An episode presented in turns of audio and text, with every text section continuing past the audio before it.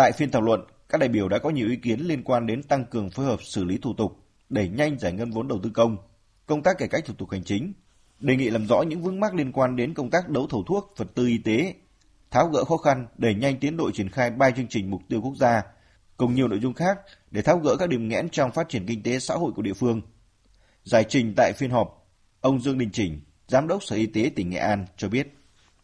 Trước những cái khó khăn này thì ngành y tế hoàn toàn chủ động Ờ, những cái công việc của ngành rất chủ động. Chúng tôi đã xây dựng cái kế hoạch ờ, đấu thầu cho tất cả các đơn vị, đã chỉ đạo các đơn vị thực hiện từ năm hai, từ quý 2 năm 2022 của năm nay.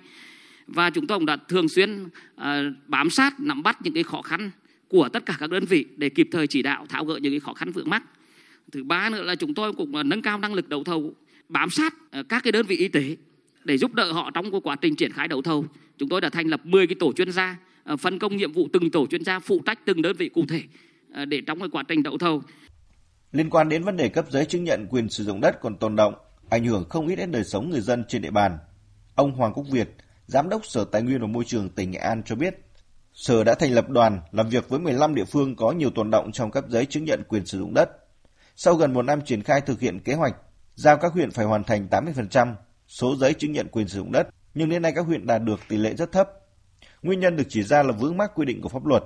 trong khi cán bộ cơ sở sợ trách nhiệm trong việc xác nhận nghĩa vụ tài chính đối với các trường hợp sử dụng đất này đã hoàn thành hay chưa. Thì để à, tăng cường à, các cái giải pháp về cấp giấy chứng nhận quyền đất đặc biệt là giấy chứng nhận quyền đất tồn đồng thì sở tài nguyên môi trường sẽ tham mưu cho ủy ban nhân tỉnh à, các cái giải pháp.